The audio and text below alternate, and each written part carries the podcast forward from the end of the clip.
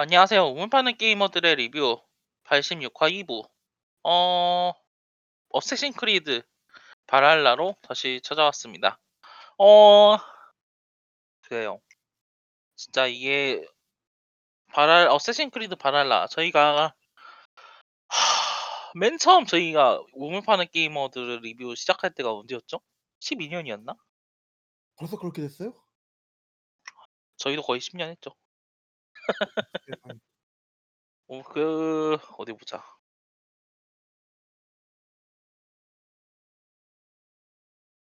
저희가 어쌔신 크리드 리뷰를 꾸준히 하진 않았지만 그래도 몇 개 하긴 했을 겁니다. 그쵸? 검색을 한번 해볼게요. 저희가 이걸 다 머릿속에 기어놓은 건 아니니까.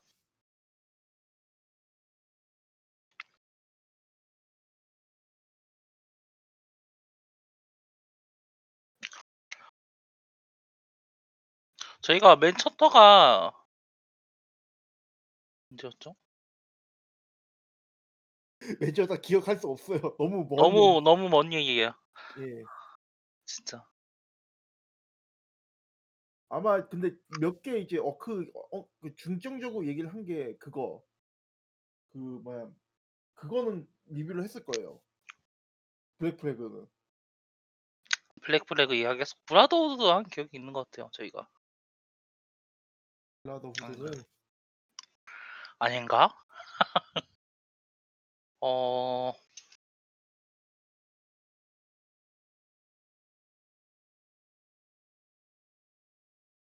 뭐 여튼 뭐 뭔가 여튼. 얘기했겠 했겠죠. 아 2013년부터 이야기를 했었네요. 이 어쌔신 크리드가 거의 저희 그 저희 하면서 같이 하지 않았나요? 그 뭐라고 해야 되나 역사?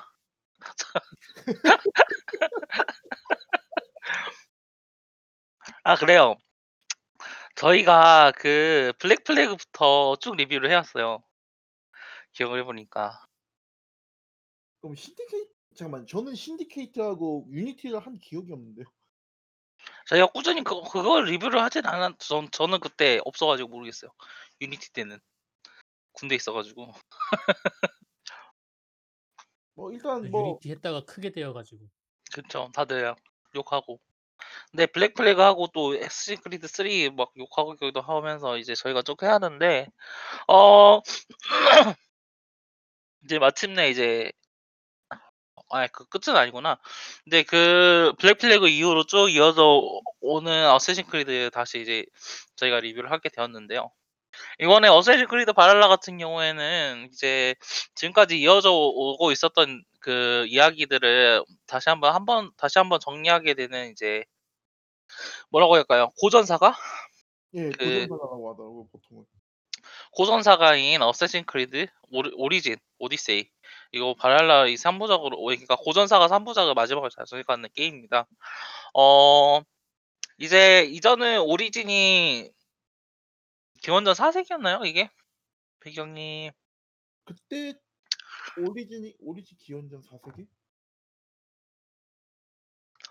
어 이게 오리 잠깐만. 아 이- 이 너무 설정이 방대해. 게, 게임이 너무 다양해.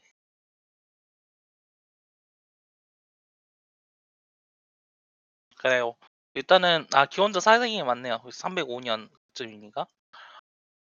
그리고 아니구나. 오디세이가 오디세이가 오리진보다 더 빠른 이야기구나. 네, 오디세이가 기원전 400년대를 배경을 하고 오리진은 이제 300년대를 이야기를 하고요.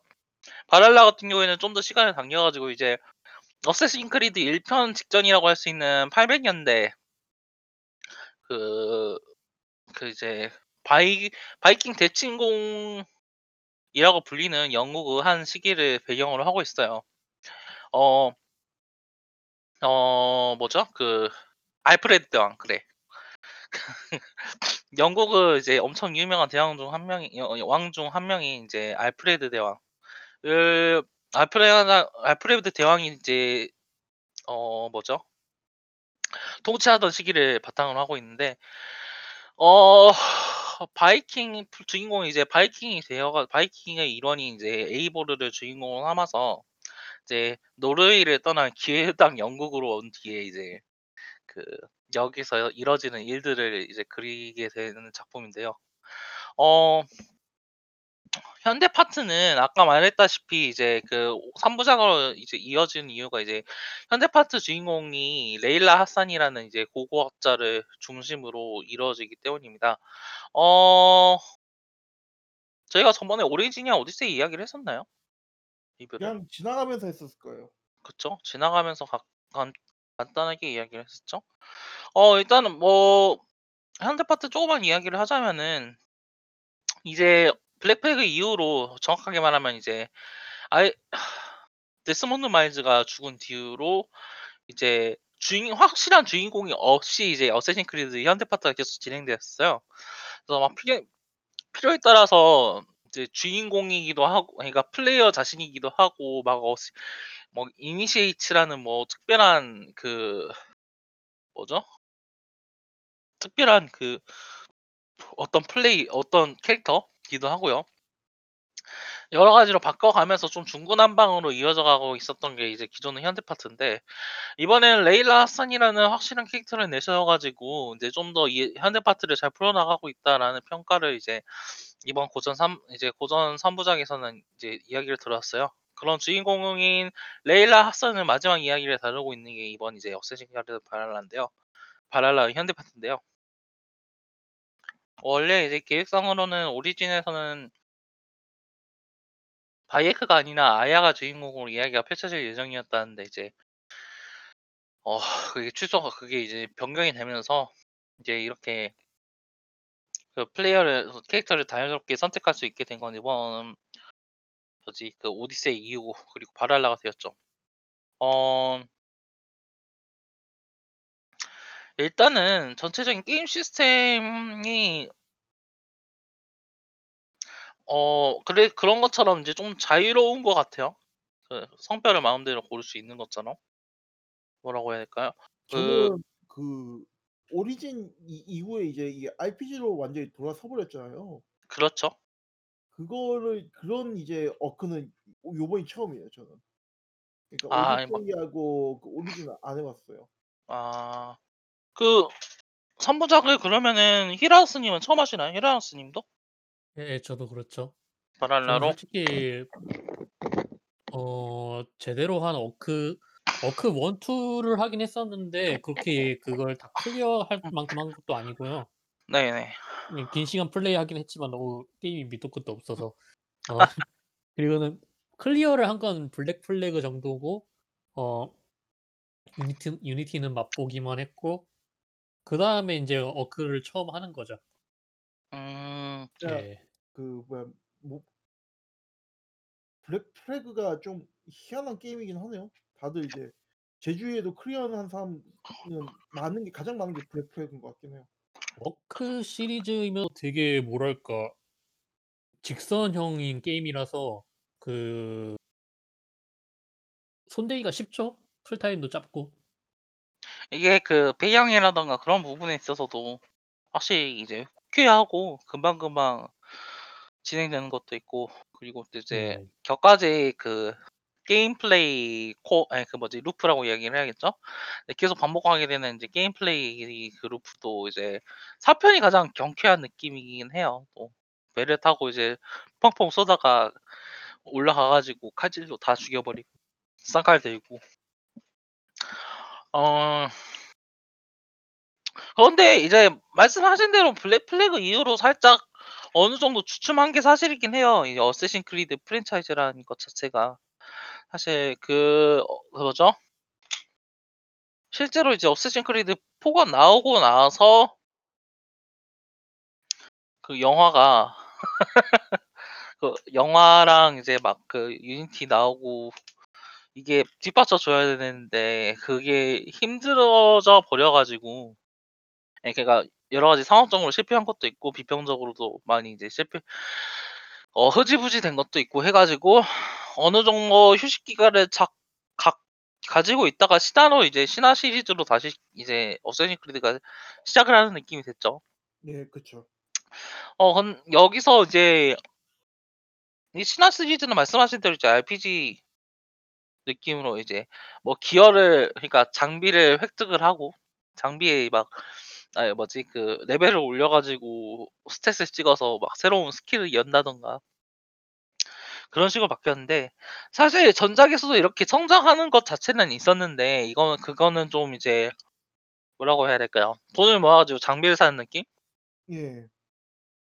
그런 느낌이었다면 이번에는 확실 진짜 RPG처럼 또 레벨을 뭐 뭐지? 돈을 모아서 뭐지? 장비도 사고 또 이제 장비도 강화도 하고 막 그런 식으로 바뀌어 가지고. 어 솔직히 말해서 전작들과 이제 많이 차별화를 두려고 그러니까 지 전작들이 너무 비슷비슷했다라는 그 이야기를 듣고 이제 차별화를 두려고 했었던 게 이번 이제 고수 신화 3 부작인 걸로 보이고요 사실. 실제로도 어느 정도 성공을 한 것 같아요. 오리진이랑 오디세이로 이제 어쌔신 크리드를 시 새로 시작하는 분들이 의외로 많더라고요. 예, 꽤 많아요. 특히 이제 오리진보다 오 오디세이가 우리나라 예. 더 대박을 친 셈이죠. 그쵸. 일단은 리뷰 점수도 엄청나게 높았고요 전체적으로. 또 이제 그리스 신화가 어느 정도 우리나라에 좀 더 친숙한 감이 없잖아 있어 가지고 그런 의미에서 이제 어쌔신 크리드 오디세이를 잡으신 분들도 꽤 많은 것 같아요. 어 어 이제 발랄라 같은 경우에는 그런 의 그런 이제 상황에서 이제 1 년 정도 쉬고 이제 차분히 개발을 해서 이제 20 년에 발매를 작년에 이 이제 20 년 겨울에 발매를 했는데요. 어 일단 전작들과 간단하게 비교를 하자면은 어 아 MMO적 요소가 어느 정도 줄어들었어요. MMO적인 요소가 있었다고요? 오디세이에? 정확하게 말하면 이제 그 오디세이에는 기어 스코어가 있었거든요. 예. 그래 가지고 장비 레벨이 또 따로 있어 가지고 항상 그 뭐지 잡템들이 나와요. 그자 잡템들을 다 갈아 줘야 돼요. 그 재료를 이용해 가지고 또 업그레이드를 하고 그래 가지고 어 자기가 먹은 장비를 영원히 쓸 수 있는 게 아니죠. 그 그런 것과 비교를 하면은 어쌔신 크리드 발랄라는 여전히 이제 장비 강화가 있긴 한데 좀 레벨이 구애된다기보다는 그러니까 막 여러 가지 잡 자원을 이용해서 업그레이드를 한다기보다는 딱 그 고정이 되어 있잖아요. 그 발매 전에 제작진들이 그 좀 이제 참고를 한 게 그거 Dark Soul류. Soul류를 이제 생각하면서 했다. 그래서 무기가 이제 그냥 이제 쓰고 버리는 무기가 아니라 각각 이제 옵션이나 개성이 다 다른 무기를 갖다 만들려 했다. 뭐 그런 얘기를 하더라고요. 네. 실제로도 어느 정도 저는 전작과 비교를 하면은 그런 부분이 가미가 된 것 같아요. 그래 가지고 전작에서는 진짜 무기가 의미가 없었어요 들고 있는 게. 아무리 unique 무기를 들고 있더라도 장비 업그레이드를 안 하면은 진짜 후반 레벨에선 쓰레기가 돼 버리고 반대로 아무리 레벨이 높은 무기라도 이게 등급이 낮으면은 동급의 unique 무기보다 약해질 수밖에 없어 가지고 갈아 버려야 되는 신세가 돼 버리고 그래 가지고 진짜 막 중구난방으로 보이는 대로 레벨 보 레벨 보고 옷 입고 해 가지고 사실 여러 가지 만족스럽지 못한 부분도 있었는데 이번에는 말씀하신 대로 그렇게 이제 Dark Soul 느낌으로 아니 이게 Dark Soul 느낌이란 말 많이 많이 쓰면 안 되는데 그 확실히 이제 무기 하나하나에 개성을 둬 가지고 좀 더 그 뭐지? 이렇게 돼서 오히려 좀 더 자연 자연 자유로워졌다고 해야 될까? 장비 선택의 폭이? 그런 것 같아요 제 생각에는. 뭐 근데 또 좀 네. 이따 얘기를 할 거긴 하지만은 네. 그 뭐 그러니까 이제 전작이 어떤 느낌인지 대충 알 것 같긴 하거든요. 네. 그러니까 이제 기코나 그런 것들이 있으면은 그 무기 그냥 닥친 대로 주워서 써야 되는 거잖아요. 내가 내가 원하는 대로 못 하고. 그쵸. 그런 부분을 어떻게 이제 타파해 보려고. 그러니까 그리고 또 이제 레벨 올라가면은 이제 무기 그냥 데미지 빨로 그냥 무기하고 레벨 빨로 이제 밀어붙이는 거 그런 거 이제 한번 막아 보려고. 그런 걸 갖다가 이제 막아 보려고 이제 그 이런 시스템을 취한 것 같은데. 아. 일단 뭐 그것도 큰 그 변화점이긴 해도 네. 뭐 예 변화점이긴 하죠. 근데 변화점이긴 하지만은 이게 저는 쪼끔 별로인 부분들도 좀 있었어요. 그러니까 음. 이게 무기마다 옵션을 이제 준다고는 해 놨는데 실제 이제 무기들마다 이제 옵션들이 그렇게 침 아주 뭔가 이제 개성 넘친다고 얘기를 하긴 좀 그렇고 이게 그쵸. 일종의 패시브를 주는 방식인 거잖아요. 그쵸. 막 그 연속 공격을 하면 공격 능력이 쪼금씩 어 올라간다든가. 올라간다든가 뭐 그런 건데 그게 이제 또 그렇게 막 체감이 엄청나게 되는 것도 아니에요. 그쵸. 그래서 그 무기를 막 주워서 막 갈거나 파밍하거나 그럴 필요가 없는 건 좋아졌는데 그 무기마다 엄청나게 이게 차이점이 있 있었냐라고 하면 좀 아닌 것 같기도 하고 그래서 음. 근데 무기 타입마다 그 모션 그 뭐지 뭐라고? 무브 무브셋이 다른 점 같은 경우는 좀 확실하게 드러나긴 했죠. 그러니까 무기마다는 이제 차이점이 좀 없을 뿐 없을지언정 이제 그 뭐죠? 무기 종류마다는 좀 확실하게 차이가 나는? 그쵸. 근데 이게 어느 정도 호불호가 갈리는 부분인 것 같긴 하더라고요. 어 양손 무기군이라든가 하는 양손 무기군 같은 경우에는 그 뭐지 공격 속도가 확 느려 가지고 이제 그 뭐라고 해야 될까요? 그러니까 전투 전체적인 그 페이스가 쪼끔 저는 '접근하기가 힘들다.'라고 이야기를 하고 싶어요. 전투 위주로 얘기를 하자면은 네. 그 이 저는 좀 기대를 했거든요. 뭐 ' Dark Soul 생각을 했다. 우리는 RPG식의 뭐 그냥 레벨 이제 누르는 그런 걸 갖다 안 만들려 했다.' 뭐 이렇게 얘기를 해 가지고 기대를 했는데 막상 이제 까 보니까 어떤 느낌이냐면은 전투가 확실히 신경을 써야 되는 건 많긴 한데 좀 뭐랄까 날 그 되게 쪼금 쪼금이 아니라 되게 좀 one pattern의 경향성이 좀 있는 것도 사실이에요. 음. 그러니까 이그 어 뭔가 이제 옵션이나 skill이나 뭐 이런 걸 갖다 다채롭게 이제 해 가지고 상황 상황마다 뚫는 거라기보다는 뭐 이것도 어떤 의미에서는 또 이제 그냥 stat발로 어 stat발이 아니라 뭐 장비든 skill이든 뭐 이런 걸로 해 가지고 빨로 누를 수가 있긴 하거든요. 그쵸. 어느 그쵸. 그꼭 뭐가 이제 내가 뭔가 이제 공략을 숙지하고 뭐 이런 것이 있 그런 류의 게임이 아니고 또 이제 또 문제가 이 그 게임이 그 막는 거 외에 이제 패링도 되게 중요한 개념으로 이렇게 나오기는 하는데 패링 타이밍 그러니까 전반적으로 그 시스템 만듦새가 좀 이상해요, 묘하게. 그쵸. 그쵸. 그러니까 이게 그 뭐야 당연히 다 또 이제 다시 Soul류 얘기로 돌아가면은 Soul류에서는 쪼금 뭐랄까 Soul류의 게임에서는 이게 그 이제 그것만 신경 쓰니까 게임 내에서 이제 스테이지하고 전투만 신경을 쓰면 되는데 얘는 쪼금 open world다 보니까 범용적인 거 moveset하고 뭐 이런 것들하고 같이 겹치다 보니까 게임이 좀 희한하게 움직이는 경우들이 좀 있어요. 그것들 그것들 때문에 쪼금 ' 이상하다.' 싶은 부분들도 꽤 있고요. 이게요 확실히 말씀하신 것처럼 좀 그 뭐지? 이게 그 뭐라고 해야 되나? 그 확실하게 맞물려지는 느낌? 전투를 할 때 있잖아요. 그 뭐지?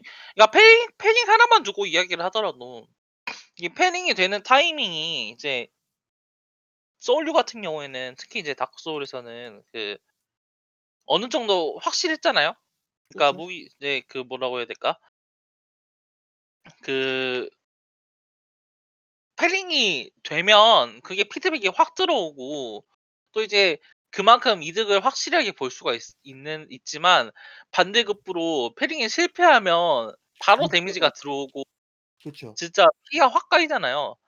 근데 발랄라 같은 경우에는 성공하고 성공하지 않고 그 사이에 구간이 존재해요. 그래서 그쵸. 예. 패링은 하진 않더라도 데미지가 약하게 들어오고 경직이 안 들어온다든가 그런 경우도 존재를 하고 또 패링 그 무브 같은 경우도 네. 이게 한 어느 정도 이제 패링 전후에 프레임이 있어 가지고 이게 리스크 이씨 확실하게 생각을 하고 질러야 되는 게 아니라 정말 그냥 손 까딱하잖아요, 모션. 진짜로. 손 한 번 까딱하고 다시 내리니까 어느 정도 질러 가지고 막으려고 한다라는 느낌 가 플레이도 어느 정도 가능하게 해여 가지고 이게 왜 그런지는 알 것 같아요, 솔직히 말해서.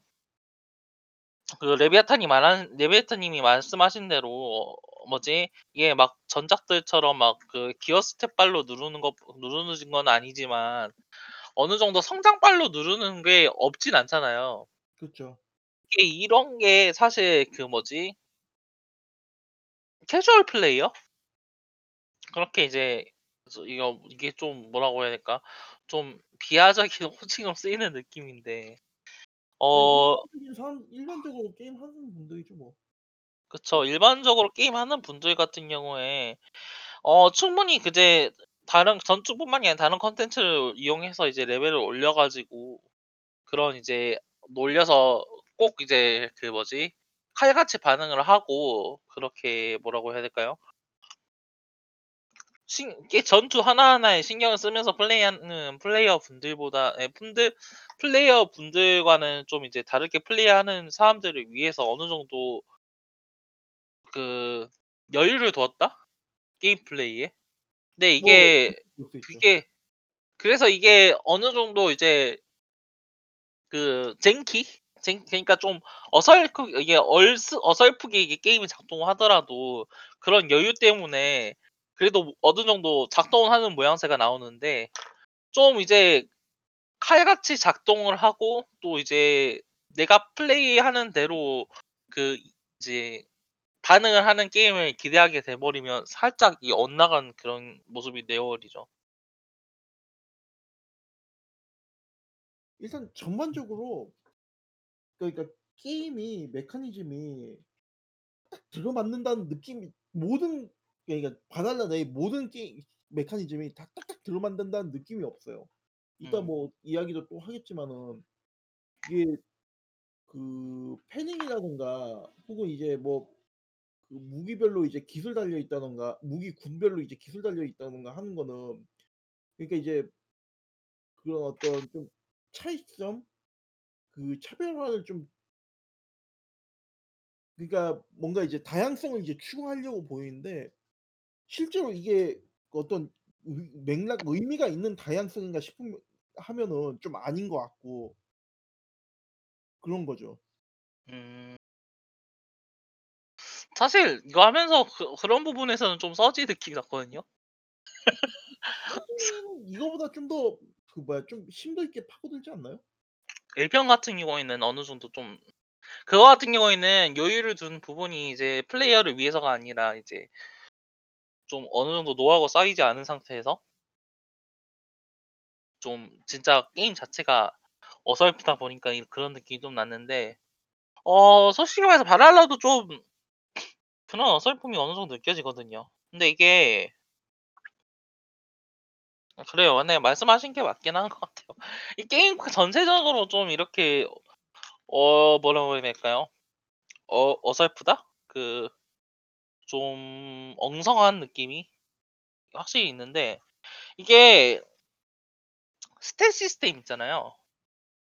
예. 그 stat 시스템 같은 경우에도 어느 정도 있다고 이야기가 나와요. 이게 Odyssey에서는 그 뭐라고 해야 될까요? 좀 전통적인 그 skill tree가 3 개가 있어요. 암살, 사냥, 그 전투 해 가지고 거기서 이제 그냥 거기서 tree에서 하나를 찍으면은 거기에 이제 포인트가 투자되는 식이고 플레이어는 이제 레벨업을 하기 전에 뭐가 있는지 뭐 미리 확인할 수 있는 방식이에요. 예. 근데 발랄라 같은 경우에는 패치 뭐죠? 안 보였죠. 그쵸. 그러니까 어느 정도 그 레벨 그 뭐지 그 스킬을 찍기 전까지는 다음 스킬 트리가 뭔지 안 보이지 않는데 이게 좀 그 뭐죠? 그 그 파판 10에서 있잖아요. 그 오딘 스 무슨 스피어였지? 파판 10에서? 뭐 하여간 그것도 뭐 스탯 네. 찍으면 그 다음 넘어가서 보이고 보이고 뭐 그런 식의 였던 걸로 그쵸. 기억해요. 그런 느낌이었 그런 부분이 좀 솔직히 말해서 불필요하잖아요. 굳이 예쁘긴 한데. 싶기도 하죠. 그쵸. 그리고 또 그 레벨업을 하면서 스탯을 찍는데 일반 공격 0.5 올라가고 막 패링 0.5 올라가고 이렇게 하는 게 '의미가 있는 스탯 수치인가?'라는 생각도 좀 들고요. 막 엄청나게 차이를 못 느껴요. 그쵸. 결국에는 그 스킬 트리에 있는 스킬을 찍기 위한 하나의 과정일 뿐이고요 사실. 저도 그쵸. 그래서 '전체적으로 이런 부분을 쳐낼 수 있지 않았을까.'라는 게 사실 그런 느낌이 좀 많이 들어요. 근데 왜 이렇게 넣어 가지고 좀 pumping을 했는지는 좀 자명하게 드러나죠. 그 아까 스토리 좀 더 이야기를 해 보자면 이제 이제 주인공인 에이보르는 이제 하위 이 휘하에 이제 클랜원이 있어요. 정확하게 말하면 이제 에이보르 그 형 또는 오빠인 그 시그루드를 이 시그루드가 이끄는 이제 어 클랜원들이 있고 이 클랜원들과 함께 이제 영국으로 이주해 가지고 어 그 뭐죠? 그 시그루드가 그러니까 이 땅에 정착할 수 있도록 네. 어 결과적으로는 영국 정복이 목적이죠. 그쵸. 영국 정복. 동 "동맹을 만들어 내 내야 된다."라고 이제 이야기를 하면서 이제 우리 편에게 우호한 사람들을 꽂아 넣자라는 게 이제 그 이 뭐지 전체적인 스토리거든요. 이게 또 근데 좀 웃긴 게 이미 이제 바이킹 대군세 자체는 1번 왔어요, 웨이브가. 그리고 이 이제 플레이어가 플레이하는 건 그 바이킹 대군세가 끝나고 난 뒤 정확하게 말하면 인제 한 차례 이제 영국을 바이킹들이 약탈을 1번쭉 훑고 나가서 어느 정도 정착한 사람들도 있고 아니면 이제 이제 집으로 돌아간 사람들도 있고 막 그런 상황이에요. 그래 가지고 어 영국인들 정확하게 말하면 이제 막예뭐 영국인들 입장에서는 옆장에서 이제 그 대인인이죠? 노르드인이라고 하던가요? 대인 대인. 인이라고 하죠. 그쵸. 대인족. 대 대인족 노르드 쪽에 있어서는 살짝 좀 이제 그 반응이 엇갈려요. 얘들이 막 그렇게 나쁜 애들은 아니다. 아니다. 진짜 얘들은 야만인이다. 대화가 통하는 애들도 있다. 막 이렇게 하면서 이제 서로 또 내분이 일어나고 있는 상황이고 플레이어는 어 그래서 바이킹이라고 하면은 흔히 떠오르는 그 약탈자 이미지를 그대로 따라가진 않고 좀 뭐라고 될까요? 좀 복합적인 느낌을 보여줘요. 플레이어가 선택을 한다면은 오히려 좀 더 이제 대화가 말잘 통하고 그 뭐지요? 어 대화가 좀 더 잘 통하고 이제 최대한 피를 흘리지 않는 방향으로 하는 좀 뭐라고 할까요? 이성적인 그 바이킹의 모습을 보여줄 수도 있고 그 그거의 느낌이죠. 그 뭐야 노블 세비지. 아 그쵸. 그 이제 뭐그 어떻게 보면은 좀 그 뭐야 시 신화에 나오 바이킹 신화처럼 그 뭐냐 사람 죽여 사람 죽여서 죽 죽이 죽이는 게 이제 그러니까 그런 싸움을 되게 이제 긍정적으로 이제 생각하고 그 결국은 이제 사람 죽 뭐야 전사 종교의 그런 어떤 이제 바이킹 이미지보다는 좀 더 이제 좀그 현대인들이 받아들이기 좀 쉽 쉽게 그 어떤 노블 세비지 그런 느낌으로 해 가지고 이제 포장을 해 놨죠.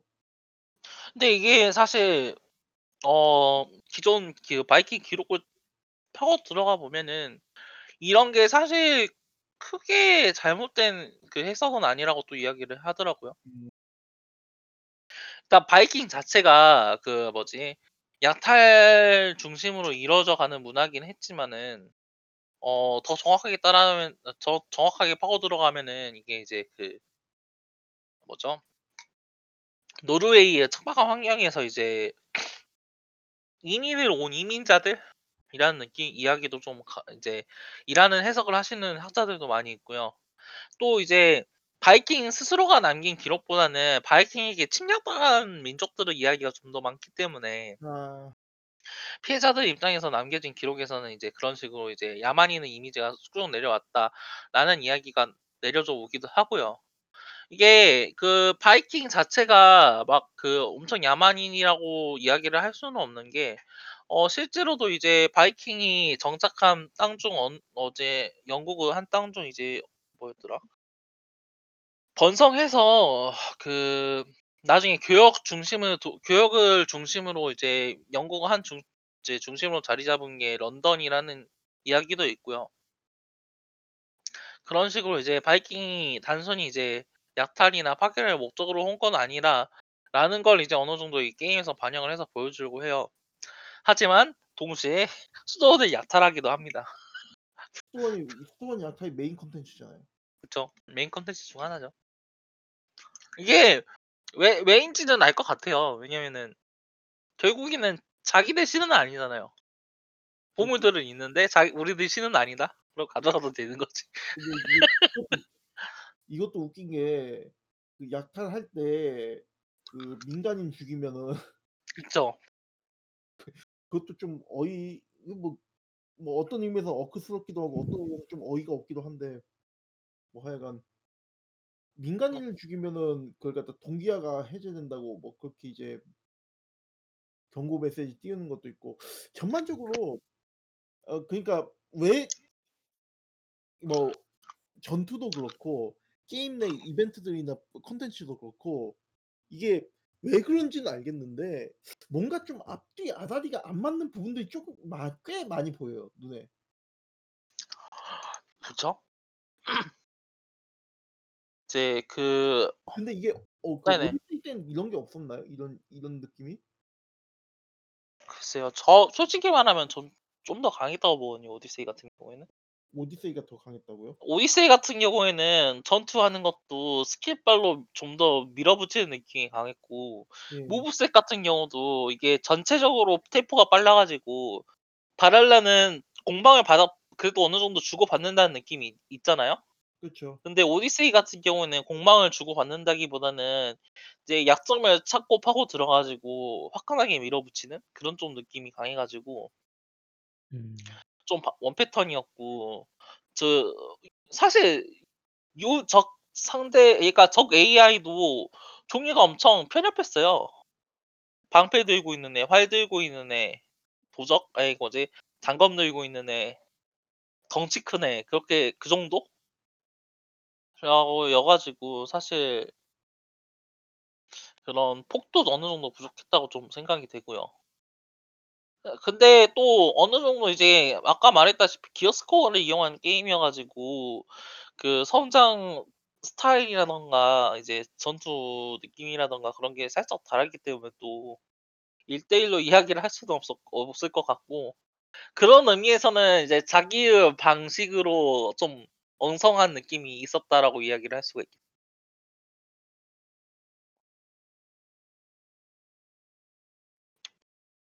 그러니까 모르겠네요. 이게 이전 그 아 신화 시리즈를 좀 더 다듬은 느낌이다 이거죠, 지금 게. 그쵸. 말씀하신 거 들어보면 그런 느낌이긴 하네요. 뭐 근데 이게 아 스킬 모르겠어요. 아니 시스템도 네네. 예 스킬 시스템도 뭐 저번 거는 어쩐지 모르겠지만 지금 보면은 뭔가 한 가지 특성에 몰빵은 안 되게 돼 있더라고요. 뭐 대부분의 게임이 그렇긴 하지만. 그러니까 뭐 암살 쪽으로 가려고 해도 뭐 아니면은 좀 화살 쪽으로 가려고 해도 좀 다른 그 스킬 능력치들도 같이 찍게 이렇게 짜여져 있잖아요. 아 그 올라가면서요. 그 예 뭐 자잘한 그 노드. 예. 그런 것도 있고 또 어 그래요. 그 근데 뭐 "언제든지 스킬을 다시 찍을 수 있습니다."라고 안내문이 뜨는데 그걸 해 보진 않았지만 뭐 본인들은 그거가 있으니까 '문제 없는 거 아니야?'라고 생각하는 것 같긴 해요, 스킬 시스템 관련해서는. 그렇긴 하죠. 언제든지 또 다시 찍을 수 있으니까.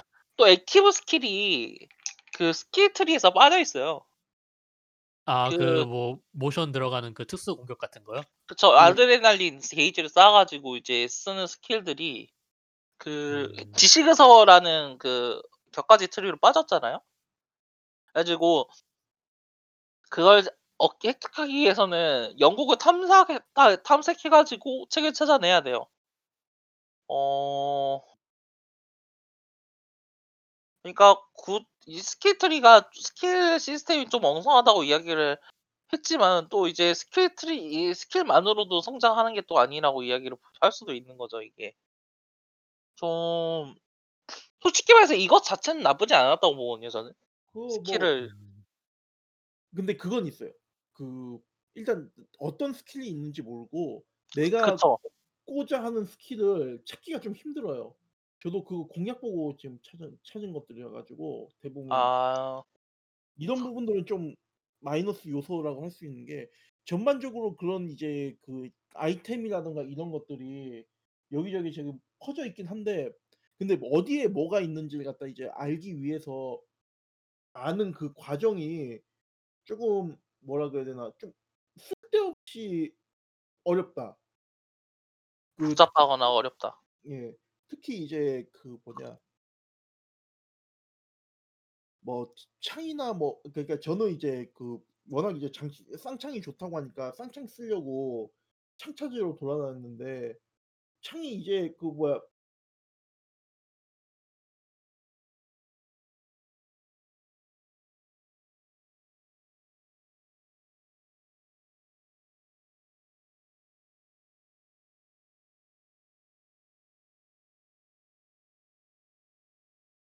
아이템이 전체 주는 게 있는데 그것도 한 1-20 시간 이후에나 그게 풀려요. 그러니까 뭐 대충 취지는 알겠는데 그러니까 계속 자기가 이제 세계를 탐험하면서 자연스럽게 찾아라. 이 실제 그 게임 프로 그 이제 그 이제 아이템들 이제 나오는 것들도 위치를 갖다가 다 이제 웬만해서 인제 찍어 주니까 그러니까 웬만한 건 "네가 알아서 찾아라." 뭐 이런 느낌이긴 한데 그래도 이제 워낙 이제 아이템 군이라든가 장비 군이 넓 넓다 보니까 이걸 찾는 게 그렇게 쉬운 일이 아니에요. 그런 부분들은 좀 마이너스 요인이긴 합니다. 이게 결론적으로는 게임이 너무 커요. 그쵸. 게임 그니까 자체가 엄청 크거든요. 그 콘텐츠를 전부 그냥 콘텐츠만 밀어 가지고 하는 것도 100 시간 넘게 거의 150 시간 가까이 게임을 플레이를 해야 되고 제 친구가 그 뭐야 완전히 그렇게 클리어를 했는데 그 정도 걸렸다고 하더라고요. 150 시간 정도. 이게 그 뭐라고 해야 될까요? 그 뭐라고 진짜 근데 콘텐츠로 좀 꽉 차 있긴 해요, 전체적으로 맵이. 그러니까 맵 하나하나가 막 비어 있다기보다는 거기에 하나하나에 뭔가가 있고 가면 보상을 준다는 것 자체는 엄청 좋긴 한데 이게 느낌이 그 어 뭐지 그 젤다 전설 이 뭐지 Breath of the Wild에서는 뭐지 탐험을 하다가 마주친다라는 느낌이 있잖아요. 예. 근데 어쌔신 크리드 발할라 같은 경우에는 그 체크박스를 채우는 느낌이에요. 음. 내가 아직 열지 않고 아직 하지 않은 것을 하나하나 찾아 가지고 딱 찍어서 하는 느낌? 그쵸. 이게 좀 부채가 있는 있다는 느낌으로 게임이 플레이하게 되어 버려니까 근데 그래도 저는 그 느낌은 좋았어요. 그렇게 이제 뭐 하나하나 체크박스 채우는 거라고 해도 이거를 이게 게임이 막 그렇게 진짜 없이 아 그걸 이제 그 콘텐츠를 막 배치를 한 건 아니거든요. 그러니까 전반 점진적으로 이제 내가 이제 자연스럽게 움직이면서 그 체크박스들이 드러나고 체크박스들을 이제 채워 나가게끔 하는 것들 자체 이제 구조가 잘 짜여져 있었다고 저는 생각해요. 그리고 그 뭐냐 그 까마귀 날리는 거 있잖아요.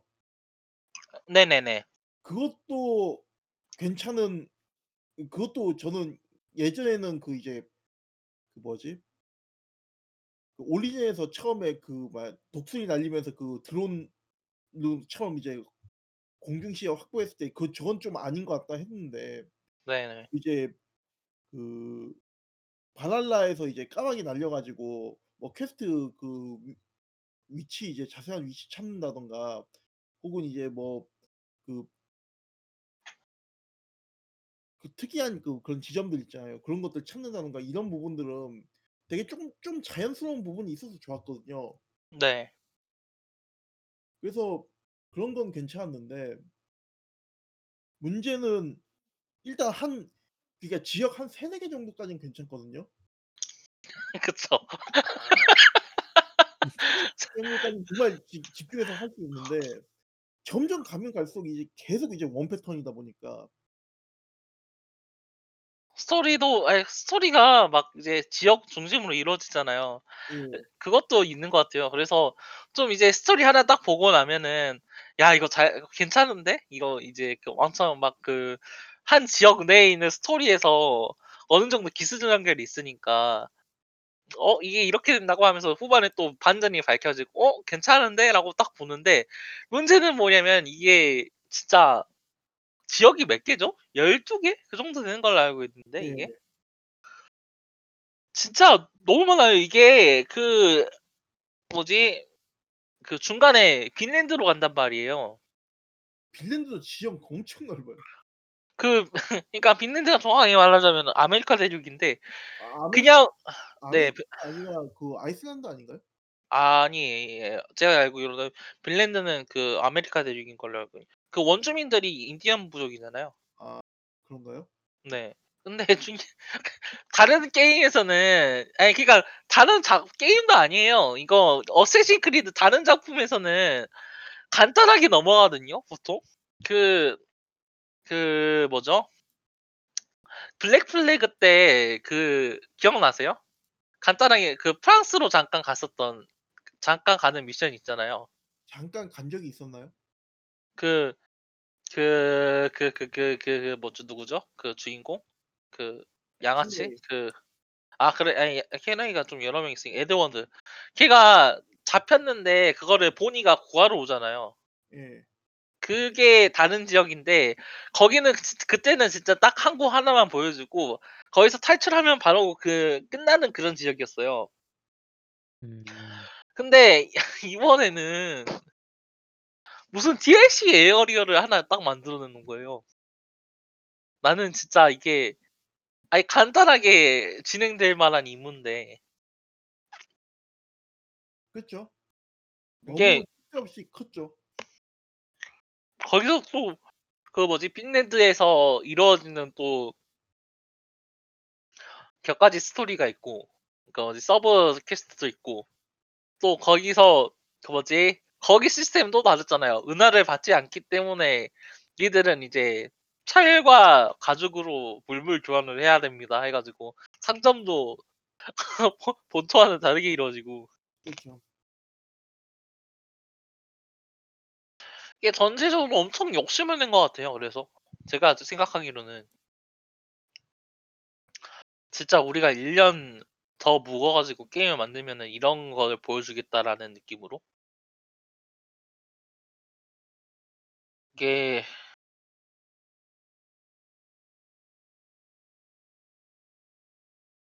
그 이게 어 게임을 좀 그러니까 좀 그 강박적으로 만들었다는 느낌이 좀 강한 것 같아요. 그러니까 그것도 그렇고 여보세요? 네네. 네. 네. 아그 듣고 계시군요. 예. 네네. 강박적으로 만들었다는 느낌이 강한 게 일단 콘텐츠를 너무 좀 그러니까 많이 만든 부분도 있고 그리고 이게 보면은 처음부터 끝까지 패턴이 동일해요. 그쵸. 그러니까 이제 점점 escalation이 되든가 혹은 이제 뭔가 다른 패턴을 집어넣는 게 아니라 그 지역 몇개 콘텐츠 해 보면은 사실상 이제 처음부터 끝 스토리 진행된 거 말고는 게임 콘텐츠가 달라지는 부분들이 없거든요. 물론 이제 그런 것도 이제 레리온의 딸이라든가 혹은 이제 뭐 숨 뭐야 은둔해 있는 그 누구냐 그 전사들하고 싸우는 거 뭐 그 정도는 이제 보스전이라고 얘기를 할 수 있는 부분들이 있는데 그런 식의 차별화돼 있는 콘텐츠들이 좀 적어요. 대부분은 이제 동일한 것들 이제 반복되는 것들이 많다 보니까 그래서 이게 어느 순간부터는 좀 되게 의무감으로 하다가 물리는 그런 구간이 생길 수밖에 없거든요. 그쵸. 진짜 저도 지금 솔직히 말해서 클리어를 완전하게 네. 하지는 못했어요. 이게 예? 하다가 클리어를 완전하게 하지 못했어요 저도 아 예. 게임을. 그 진짜 너무 하다가 지쳐 가지고. 그 아니 이게 재미가 없는 건 아니에요. 그거는 진짜 확실하거든요. 이제 뭐 재미가 잠입을 네네. 아 예. 얘기해 주세요. 네. 아 이게 그 뭐지? 전투하는 것도 정도 엉성하긴 하지만 그럼에도 이제 그 화끈하게 이제 뭐지 머리 잘 나가면서 전작에서는 이런 거 이런 전투가 없었잖아요 솔직히 말해서. 이게 그쵸. 진짜 좀 더 세련됐다라든가 아니면 이제 케네이 같은 경우에는 스타일리시지만 뭐지 좀 뭐라고 할까요? 야성적이지만 스타일리시한 그런 느낌 해적 느낌이 확 확실히 드러나는 이제 그런 전투를 보여줬다고 하면은 진짜 이렇게까지 화끈하면서 막 팔다리 잘 나가면서 했었던 저 전투 자체가 없었거든요. 이게 어쌔신 크리드에선 진짜 처음 있는 일이란 말이에요. 그리고 다른 사실 액션 게임들과 비교하더라도 이런 식으로 이제 화끈하게 진행되는 액션 게임이 찾아보기가 드문 게 사실이에요. 그래서 그런 파 그런 파워 판타지적 측면에서도 어느 정도 재밌게 즐길 수 있긴 한데 너무 그 그렇 그렇긴 한데 너무 많으니까 이게. 어느 정도 이제 진짜 좀 완급이 조절되어야 되는 게 아닌가. 좀 진짜 막 어 아 막 아까 말씀하신 것처럼 이제 어느 정도 에스컬레이션 되어야 하는 부분이 있어야 되는 게 아닌가 어 정도 에스컬레이션이 되든가 혹은 이제 그냥 빨리 끝내 버리든가. 그쵸, 그쵸. 이게 그 막 스토리적 측면에서도 사실 어느 정도 구애 어그 뭐지 그 그 뭐지 그 방점이 없는 건 아니에요. 중간에 이제 강렬하게 여러 이야기되는 이제 스토리적 부분이 있긴 한데 그그그 컷신을 부분에 지나가 버리면은 원래 어쌔신 크리드로 돌아가 버리잖아요. 그쵸. 그런 것도 있고 뭔가 거기서 이제 '빨리 이걸 진행을 시켜야 되겠다.'는 그런 어떤 그 그 동기부여를 못 해 줘요.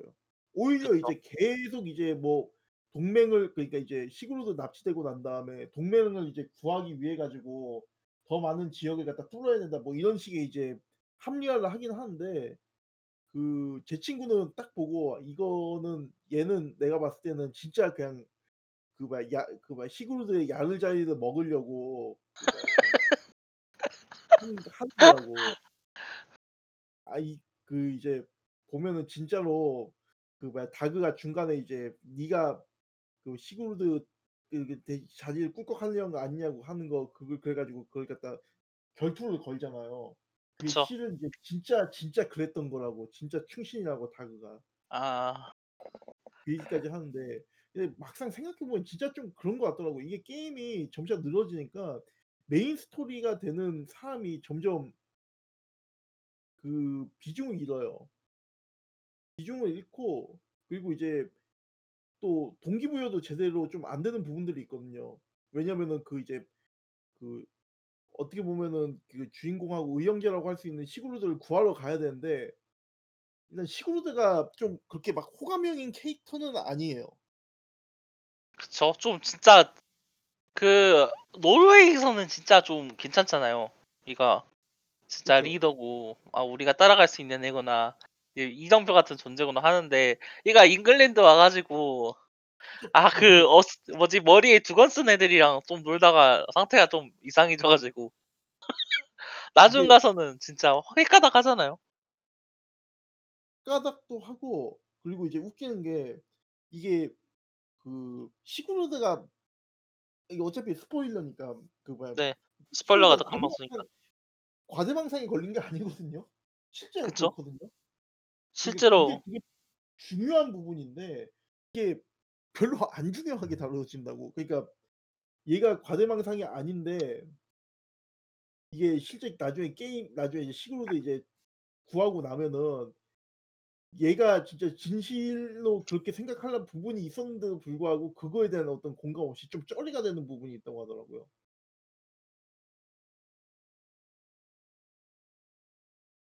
진짜 좀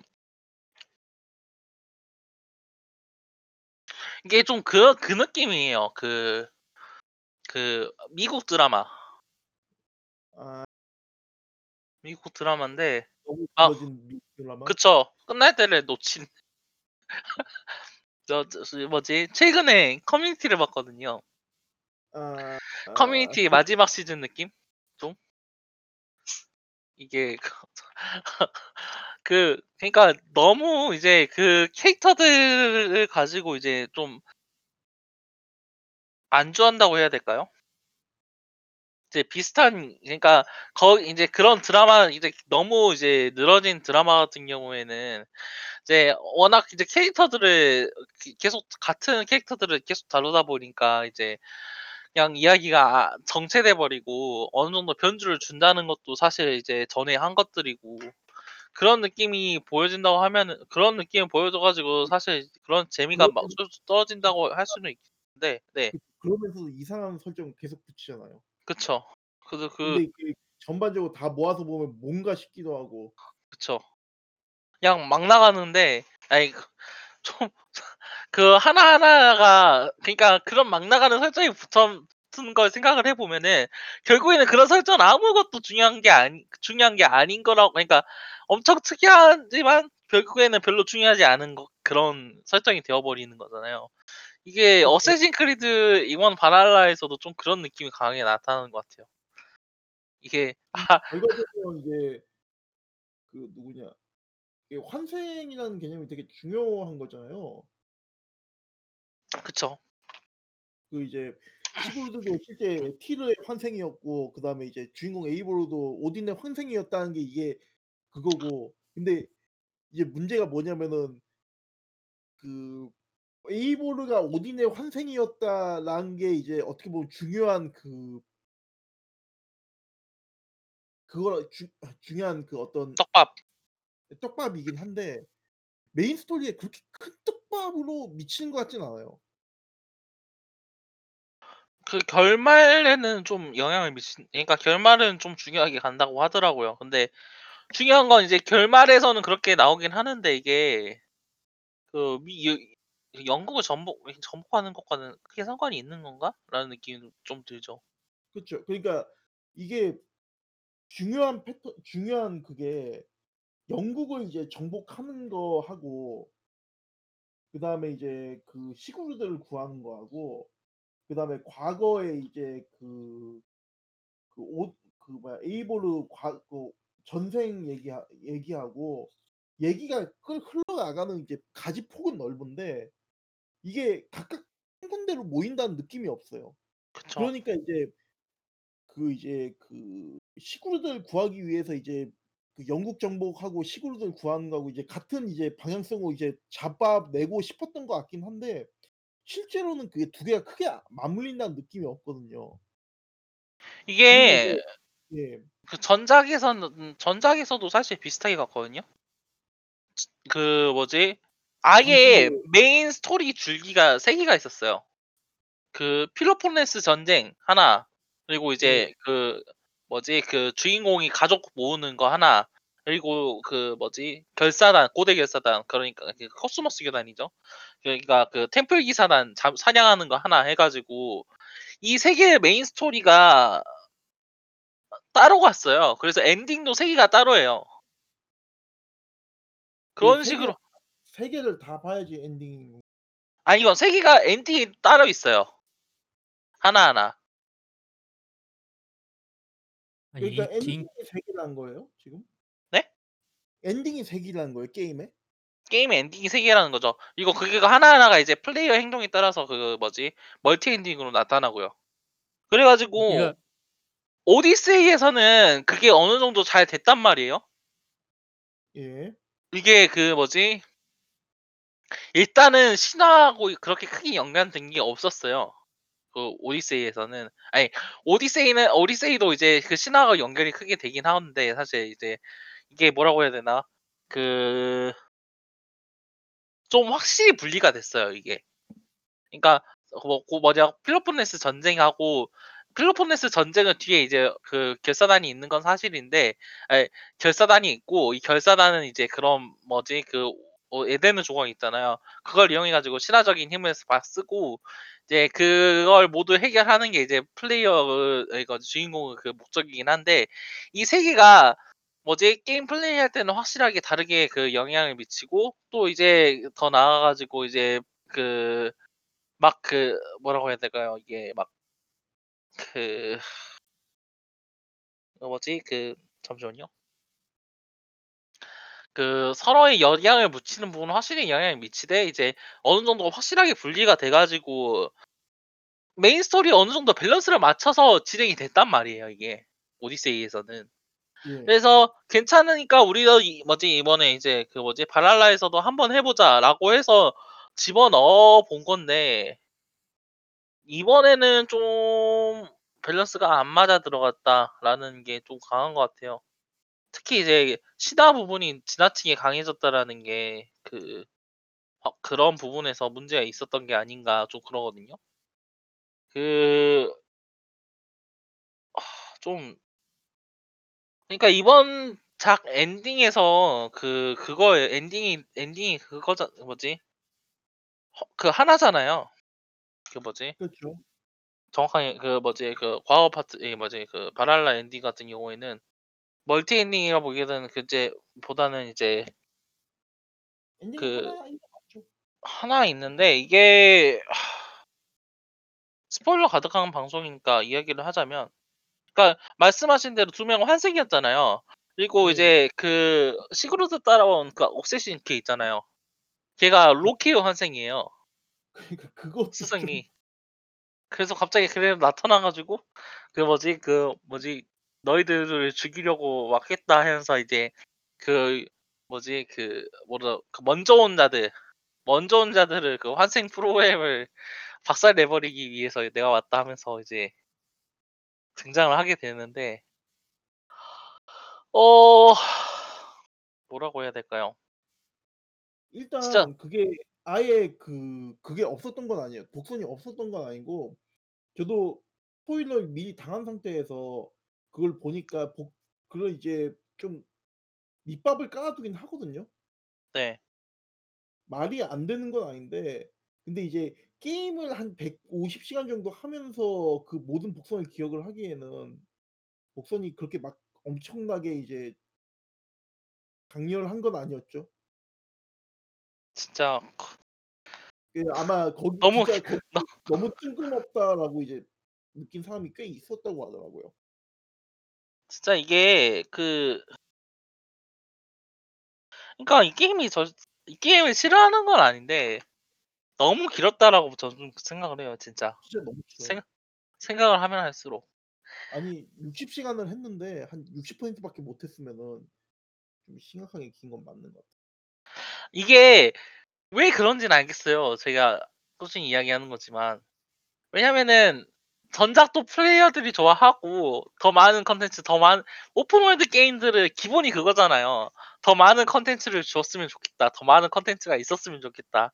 플레이어가 항상 하는 소리고 사실 어 개발사들은 그걸 마 만 충족시키기 위해서 많은 그막 노력을 기법들이라든가 그걸 하잖아요. 예. 그 뭐냐 사이버펑크 2077도 그렇고 Red Dead Redemption도 그렇고 아이 너희들이 소화하지 못할 정도로 컨텐츠를 많이 넣어 줄게라고 해 놓고 이제 막 집어넣는데 Valhalla는 그 개 중에서도 진짜 안정적으로 컨텐츠를 뽑아내잖아요. 그쵸. 개발사들이 이제 그두 앞서 말했던 두 개발사 같은 경우 같은 경우에는 crunch로 악명이 높아져 가지고 이 진짜 어 뭐냐 2000년 20년 이 게임 발매 전후로다가 이야기가 엄청 나왔는데 어 유비소프트 같은 경우에는 진짜 안정적으로 게임을 뽑아내잖아요, 컨텐츠를. 그런 하지만 그것 때문에 저는 이게 그런 뭐라고 해야 될까요? 에스컬레이션, 완급 조절 그런 부분이 부족했을 수 부족했다라고 좀좀 악재라고 해야 될까요? 악영향이 미쳤지 않았나 좀 그런 생각도 들거든요. 그러니까 아. 제 뭐 그것도 맞고요. 그리고 그 그쵸. 그게 가장 큰 원인이죠. 이게 이제 개발이 그 뭐라고 해야 될까요? 그 뭐죠? 그 개발 과정이 모듈화 되어 버리니까 예. 이게 어떤 부분에 크게 다르게 두기가 힘든 거죠. 차이가 차이를 두기 차이를 둔다든가 에스컬레이트를 둔다든가 하는 게 어 좀 힘들지 않았나. 그런 부분이 좀 엿보이기도 하고요. 좀 이번에 그 작품들 대거로 연기가 들어간 것도 그거에 대해서 좀 본인들도 문제가 있다라고 생각해 가지고 좀 다듬느라 그런 것도 있는 것 같아요. 어 어떤 그 게 저 연기 말씀하신 거그그 유비소프트 게임들이 전체적으로 발매가 연기됐잖아요. 그게 좀 코로나 영향도 당연히 있겠지만 그런 모듈화된 그런 게임 그 디자인을 좀 다듬기 위해서 그런 게 아닌가라고 저는 개인적으로 생각을 하고 있거든요. 그 코로나 영향보다는 그 Breakpoint 망한 게 가장 큰 거예요. 그쵸. 그거는 그렇죠. 그게 가장 컸어요. 카 크고 또 이 말씀하신 것처럼 이번에 또 연기가 됐잖아요. 그 Skull and 음. Bones 또 연기가 되고 진짜 그건 나올 생각이 있는 건지 모르겠는데 그 뭐지? 그 Beyond 이블은 그냥 완전히 그렇게 됐죠. 소문이 됐죠 그냥. 그거는. 그쵸. 살아있는 소문. 그거랑 그 뭐냐 레인보우 식스 쿼런틴도 그렇고 그 이번에 나온다고 발매했 발표한다고 이야기했었던 그 뭐죠? 그 머시 뭐지? 무슨 네이션이었더라? 그 있잖아요. 그 스티프 만든 데서 만들었었던 만든다고 했었던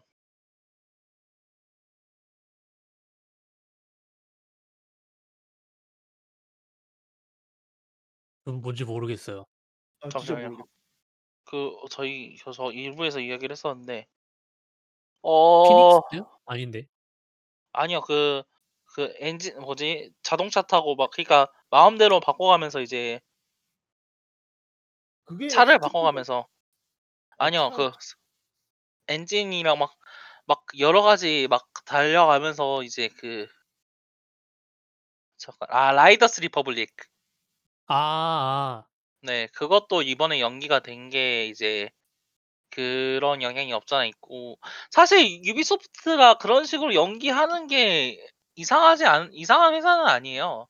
생각보다 개발 그러니까 정확하게 말하면은 그 2017년, 2018년 이후로 대부적으로 이제 크런치 관련해서 그 게임 개발에 이제 그런 어느 정도 모듈화 그런 부분을 적극적으로 도입하려고 했었고 실제로도 성공했었 했다라고 평가받는 게 어 Ubisoft잖아요.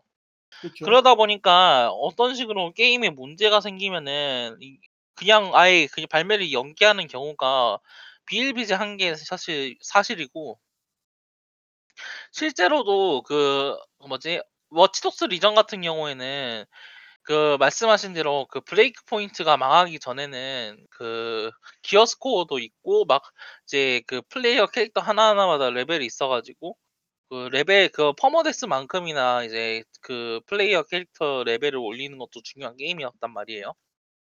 어 근데 이제 그런 부분을 또 쳐내고 하면서 개발 기간을 충분히 주기 위해서 막 6 개월씩 주는 걸 생각을 하면은 이번에 연기가 되는 것 연기가 된 것도 사실 말씀하신 대로 너무 크거나 그런 모듈화된 부분의 단점을 개선하기 위해서라고 볼 수도 있긴 하겠네요. 근데 아 할 수 있을 것 같긴 해요. 근데 그렇죠. 좀 이게 어떻게 변화를 해야 된다라는 거는 저는 좀 이게 좀 막막해 보여요. 그 의미는 있죠. 그 적극적으로 크런치를 줄이려고 하는 그쵸. 거 그런 방법 것도 중에 있고 하나이니까. 그 피드백을 어느 저는 정도 듣는 것도 있죠 사실. 그리 듣는다는 의미이기도 하고. 그거 그것도 있어요. 그 얘네들 게임은 전반적으로 다 현실적인 그런 이제 그걸 약속을 해요. 게임 마케팅이나 그런 부분에서. 음.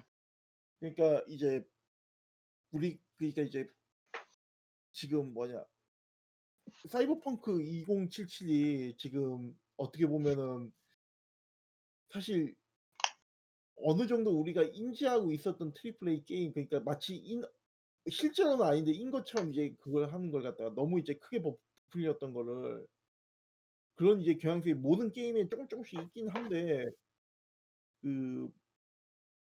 그어그 이제 뭐냐 그 유비소프트 게임은 대부분 다 이제 딱 이제 자기가 할 수 있는 부분이 으로 그렇게 이제 게임을 이제 포장을 하잖아요. 실제 그쵸. 게임도 나오는 것도 딱 현실적인 선에서 '아 이 정도는 할 수 있겠다. 이 정도는 늘 기대해 볼 수 있겠다.' 하는 정도로만 나오는 거고. 그게 이게 어떻게 워 보면 Watch Dogs 때랑 Division 때 너무 욕을 많이 먹었으니까 이게. 그쵸. 그게 이제 강점이자 단점이긴 한데 어 그런 그런 의미에서 너무 게임이 여 예측하기 쉬워진 것도 있고 이게 그 이게 좀 다른 게임 이야기이긴 합니다마는 그 유비소프트 개발 아니 그러니까 그 뭐지 그게 아니라 그 어디죠? Gamers Toolkit. 예 Gamers Game Developers Toolkit이 Toolkit이라는 이제 유튜브 채널에서 그 2020년 가장 혁신적인 게임 그 요소를 Watch Dogs Legion에서 꽂았어요. 꼽았어요. 그 뭘로? 그 무작위로 이제 뭐지 그 NPC? 네 NPC를 유 동료를 영입하는 과정에서 그 사람이 일 그 뭐지 그 사람은 신 신상이라든가 이름이라든가 그 스케줄을 어떤 식으로 만들어 내는가라는 게 이제 그 나 그 과정을 어 뭐지 엄청 혁신적인 모델로 꼽았거든요. 근데 동시에 같은 영상에서 저그 시스템 자체는 혁신적이지만 그 시스템이 실제로 gameplay로 이루어지지 못하고 따라온다라는 이야기를 해요. 이게 어 그렇기 때문에 Watch Dogs Legion이 어 Watch Dogs Legion 그러니까 혁신적인 요 어 요소가 있다고 해서 그게 혁신적인 게임이 되는 건 아니다라는 걸 이제 Watch Dogs Legion을 통해서 이제 비판을 했는데 어 다른 게임들도 어느 정도 그런 부분이 있어요. 유비소프트 내에서는 그러니까 어느 정도 혁신적인 그런 재밌는 요소들을 가져오는 건 것도 사실이거든요. 그래서 그런 모듈화로 된 개발에서 개발 중에서 그런 이제 혁신적인 부분을 통해서 어느 정도 이제 다른 변 그러니까 다른 게임과 다른 변주 어 색다른 느낌을 주려고 하는데 그게 두 개가 쪼끔 겉도는 게 사실이고 바랄라는 그게 엄청 크게 드러난다고 저는 좀 생각을 해요. 그쵸. 그게 이제 또 또 이제 또 그것도 있어요. 그 어크는 그 뭐야 유비소프트 게임은 이제 전반적으로 이제 이 돌려막는 부분들이 많거든요. 그쵸. 돌려막는다기보다는 이제 이전에 이제 썼던 그런 어떤 노하우를 갖다 최대한 이제 채택을 해 가지고 이제 게임을 만드는 게 강한데 그 어크 어크 바날라 같은 경우에는 Breakpoint 영향을 많이 받은 게 보여요. 맵 구성이라든가 이제 맵을 지도를 보고 어떻게 그 이제 뭐 퀘스트 부 장소까지 찾아간다든가 혹은 맵에 이제 뭐 그 뭐야 아이템들 뭐 배치하고 콘텐츠를 배치를 하는 게 기어 스코어가 빠졌다고 해도 그거에 영향을 강하게 보이는 것들이 좀 크거든요. 그래서 더 물렸었던 부분들도 있는 것 같아요. 이게 이저서 정확하게 말하면은 사실 브레이크 포인트가 어쌔신 크리드에게 영향을 받은 거거든요, 고전 3 부작에게. 차라리 음. 그 아이 이게 예. 오히려 그쵸. 역인 거죠. 왜냐하면은 고려 생각을 해 보면은 그 이게 오 바랄라 자체는 팀이 그러니까 고전 3 부작 같은 경우에는 오디세이를 만드는 팀이 있고 그 뭐지 발할라랑 오리진을 만든 팀이 따로 있어요. 그래 가지고 그 뭐지 이런 이렇게 발할라 그러니까 바랄 오리진이 끝나고 발할라를 만드는 시점에 그 브레이크포인트가 개발이 시작되긴 했거든요. 그러니까 사실 영향을 받았다고 하면은 오히려 역으로 영향을 받았다라고 보는 게 맞긴 한데 그렇기 때문에 이제 어 말씀하신 대로 돌려막기라는 게 강하기 때문에 유비소프트 단순히 발할라뿐만이 아니라 최근에 발매된 유비소프트 open world 게임에 전체적으로 적용할 수 있는 문제라고 봐요. 기어소프트가 기 그러니까 기어스코어가 단순히 빠졌다고 해 가지고 워치독스 리전도 좀 진짜 비슷한 느낌이 강하게 들었거든요. gear score만 빠졌다 뿐이지 진짜 좀 게임이 너무 단조롭다라는 느낌이 강했거든요. 그래 가지고 '이런 부분을 해결해야 된다.'라는 게 지금 유비소프트가 가진 당면한 문제가 아닌가. 그렇게 전체적으로 또 이야기를 할 수가 있 있을 것 같아요 저는.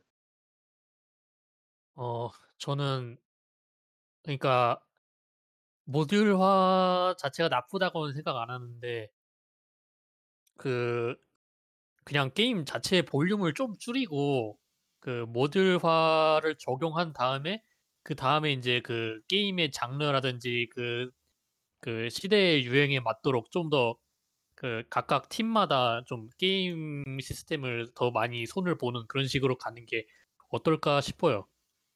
그 풀탐은 지금의 반 도 괜찮고 반의 반이어도 괜찮을 것 같거든요.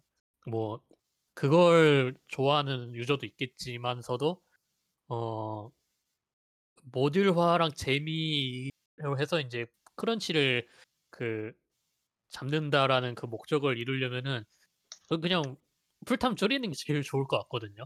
지금 상황에서. 저는 예 예. 풀탐을 줄이는 게 오히려 저는 더 풀탐 긴 것보다 더 나을 것 같아요. 그래서 막 그러면 오히려 더 스토리도 강렬해질 거라고 생각을 하고 어 그 이게 확실히 제가 네. 생각하기에도 비슷한 것 같아요. 이게 그 뭐지? 지금 발할라가 어느 정도 안고 있는 문제는 말씀하신 것처럼 엄청 게임이 긴다는 거잖아요. 이게 그 게임 플레이 타임이 긴 게임 같은 경우에는 별로 그 두 가지로 나뉘어요. 두 보통 두 가지로 나뉜다고 생각을 해요. 막 콘텐츠를 너무 많이 넣어 가지고 게임이 늘어진다든가 아니면은 이제 메인 콘텐츠와는 별개로 그 그 뭐지? 파고들 요소가 많 그러니까 뭐라고 해야 될까요? 그 뭐지? 그러니까 게임을 클리어하고 '전부 다 했다.'라고 이야기를 간단하게 할 수 있을 만큼 필요한 요구량이 지나치게 많든가 아니면 아니면 그런 건 적지만 그 외로 파고들 게 많다든가라는 것 같거든요. 그 뭐지? 디스가이아 같은 게임들 있잖아요. 야리코미형 게임들. 그런 네. 게임들은 사실 실제로 게임을 그냥 클리어하는 데 드는 시간 자체는 적은 편이잖아요, 솔직히 말해서. 3-4 시간 40 시간이면 떡을 치죠. 그쵸?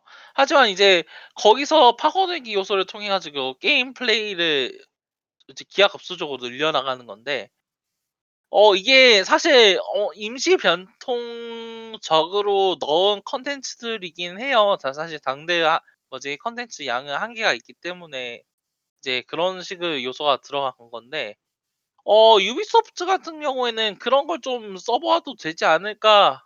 요 그런 걸 고려해서 게임을 디자인해 보는 게 어떻지 않을까?'라는 게 좀 생각이 들고 그런 생각이 좀 들거든요.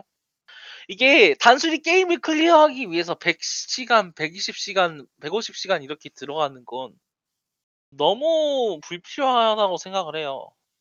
그 젤다 전설 같은 경우에는 여차하면 내가 어느 정도 강했으니까 그냥 바로 하이랄 성 가 가지고 가논 잡 때려잡으면 게임 끝나잖아요. 맞습니다. 굳이 서 모든 사당을 다 해야 될 필요도 없고 오히려 그 모든 신기를 먹어야 될 필요조차도 없잖아요. 사신기를.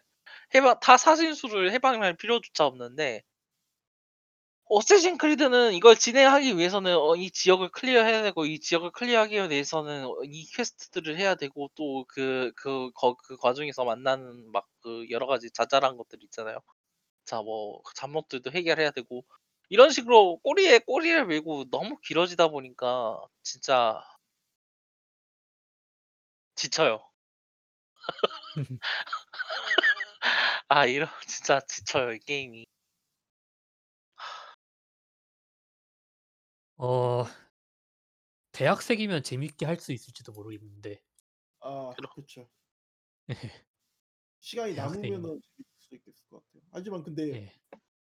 주변에서도 그러니까 시간이 있냐 없냐 별개로 그냥 너무 길다라고 얘기하는 사람들이 대부분인 것 같더라고요. 음.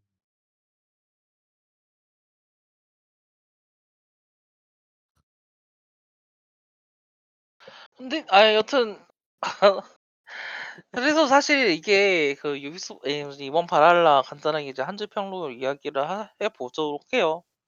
그래서 저- 이제 들어보셨으면 이제 다들 아시겠지만은 진짜 이게 어, 꾸준히 오랫동안 잡을 수 있는 여유가 있으신 분들 이 잡으면 정말 좋고 물론 지금 코로나 때문에 막 집에서 일을 한다 막 하면서 이제 여유 시간이 생기신 분들에게는 나쁘지 않은 선택이 될 수도 있겠는데 어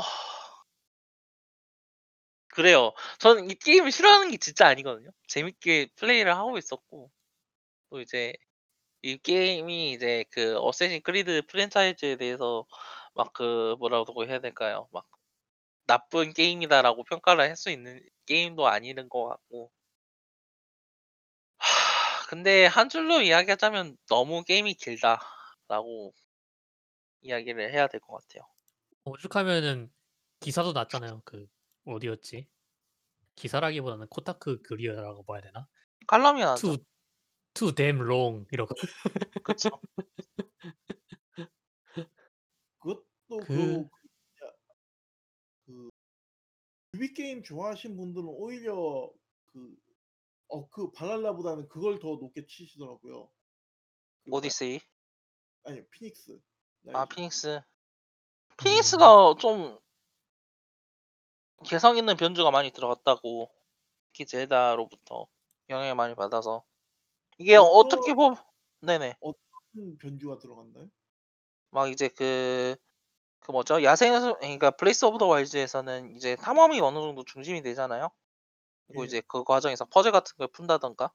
그런 부분을 좀 더, 어, 뭐지? 그런 부분에 집중을 해가지고, 퍼즐 같은 것도 어느 정도 넣어서 이제 그 뭐죠? 게임 플레이 refresh 된 부분도 있고, 신선한 부분도 있고, 어, 또 동시에 이제 그, 뭐라고 해야 될까요? 그 오디세이 2라는 느낌을 이야기를 하시더라고요, 다들. 성우가 이제 오디세이에서 많이 온 것도 사실이긴 한데, 어, 그 게임 플레이 자체가 액션이 좀 더 이제 발할라 같은 경우에는 좀 침착해진 느낌이 없잖아 있어가지고 좀더 네. fast pace로 게임이 가능하다 보니까 이제 그런 오디세이 연장선상으로 오히려 이제 피닉스 라이징을 높게 치는 분들도 어느 정도 있더라고요. 음. 근데 뭐 하, 그래요. 발할라. 다른 분들은 어떻게 이야기하셨겠나요? 간단히 한 줄로 얘기하자면 실로 얘기하자면 그 절반의 성공? 재미가 없는 건 아닌데 너무 좀 쓸데없이 긴 부분들이 있고 그리고 뭔가 이제 새로운 느낌보다도 기존에 했었던 걸 좀 재탕하는 느낌? 그런 분들 부분들이 되게 강하죠.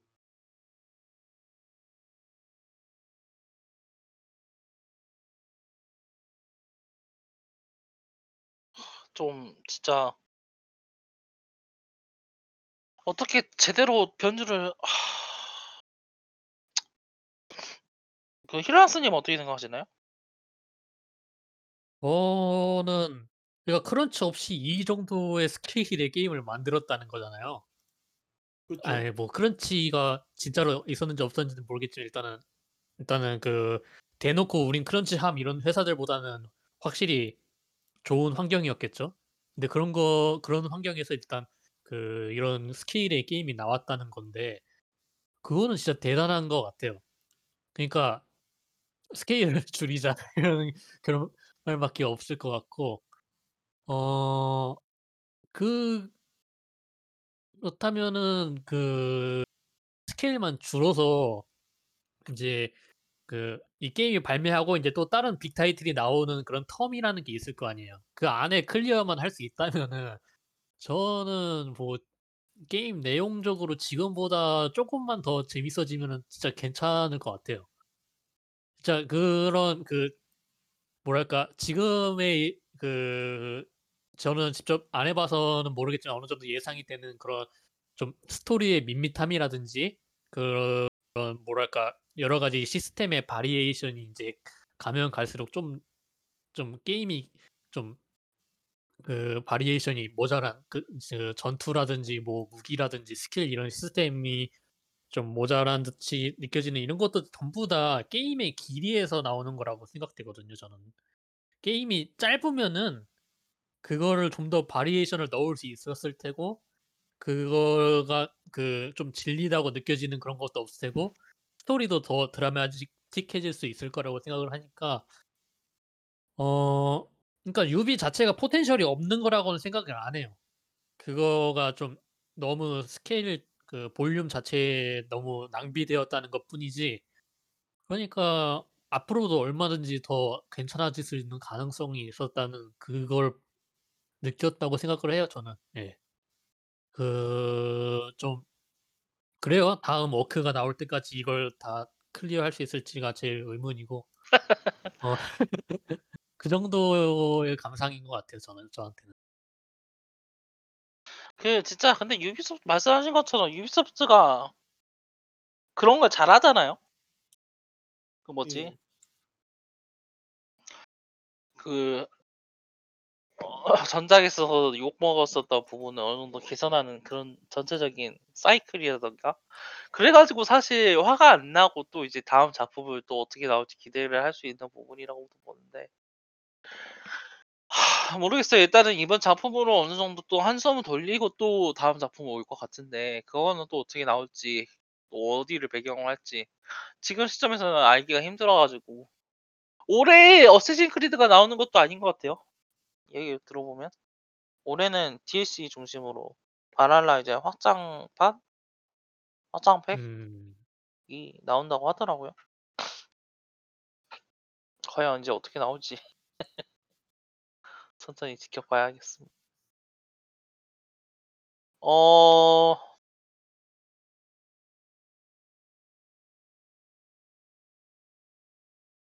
그래요. 일단 전반적으로 딱 이런 느낌이에요. 그한 한 가지 더 덧붙이자면은 네네. B급 게임들이 모여가지고 트리플 A급 게임이 된 느낌이에요. B급 게임들이 근데 이게 모여가지고 예, B급 아 요소들 이게 A급엔 좀 못 미쳐요. 하나하나 떼내보면. 근데 이제 분량이라든가 전반적인 걸 보면은 A급이라고 할 수 있는 부분들이 많거든요.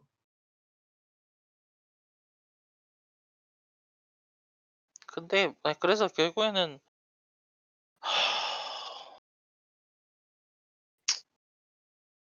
사실 그게 유비소프트 특징이기도 하고 아 모르겠어요 진짜. 음, 어 진짜 이 유비소프트는 어 길게 여러 작품들을 내면서 그 과정 맥락을 지켜보는 게 중요한 회사기도 해 가지고 그래요. 일단은 다음에 예정된 작품이 이제 뭐 라이더스 레이션이라든가 스컬 앤 본즈가 있긴 한데 사실 어 기존에 다른 기존에 발표했었던 대형 A 라인업은 이게 다 끝이 났단 말이에요.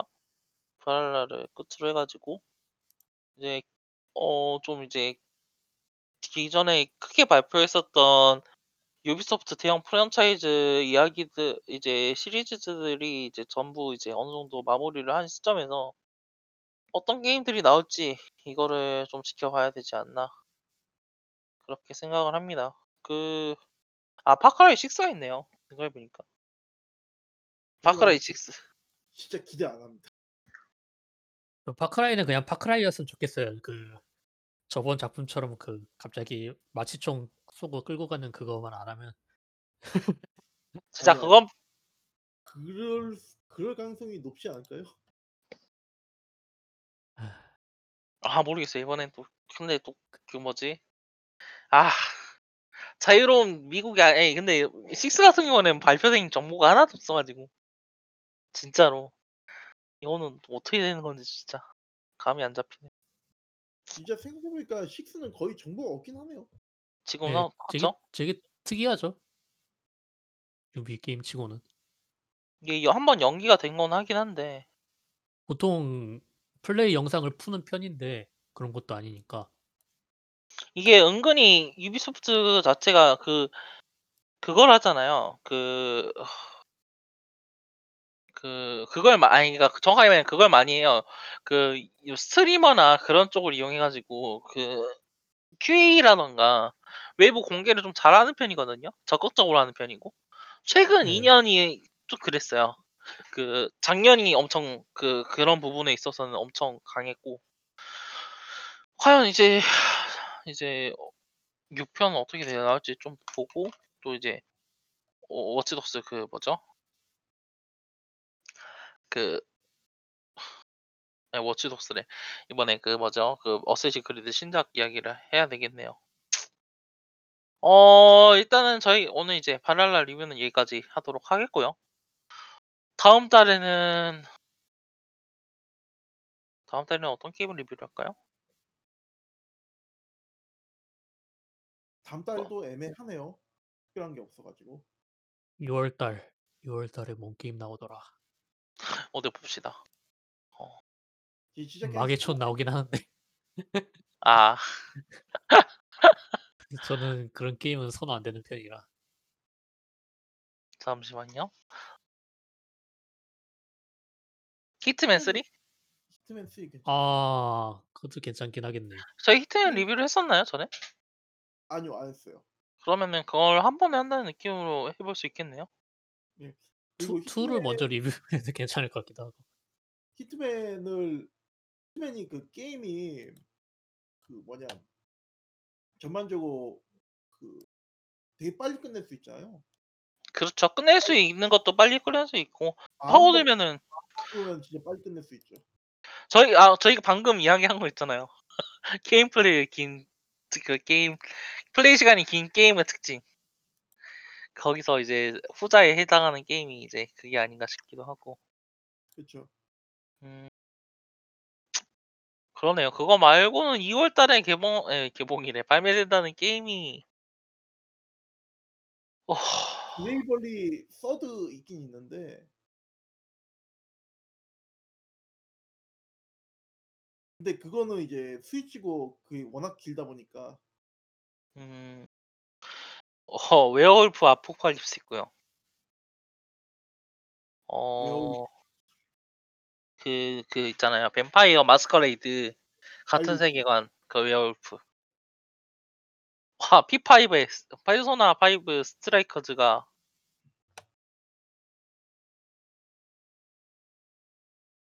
예전에 나오지 않았나요? 이게 이제 서양에서 나오네요. 일본은? 작년에 나왔고 서양은 1년 늦늦 늦게 걸려 가지고 이제 나오고요. 어. 슬쩍 보는데 진짜 뭐가 없네요. 다 remaster에.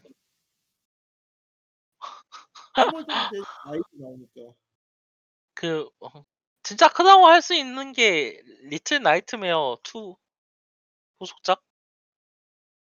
리틀 나이트메어 2 하나 있고 아 진짜 그거밖에 없네요. 지금 쭉 훑어봤는데 2월 달은. 그럼 진짜 히트맨 3 하시는 걸로? 히트맨 3로 하시죠. 그러면은 저희는 히트맨 3 리뷰로 2월 에 뭐지 87화에서 다시 돌아오도록 하겠습니다. 지금까지 들어주신 여러분 감사하고요. 어 다음 리뷰 때 다음 올 파는 게임은 오른 올 파는 게이머들의 리뷰 로 찾아뵙도록 하겠습니다. 진행을 맡고 있는 김네크라고 해 합니다. 어 김네크였습니다.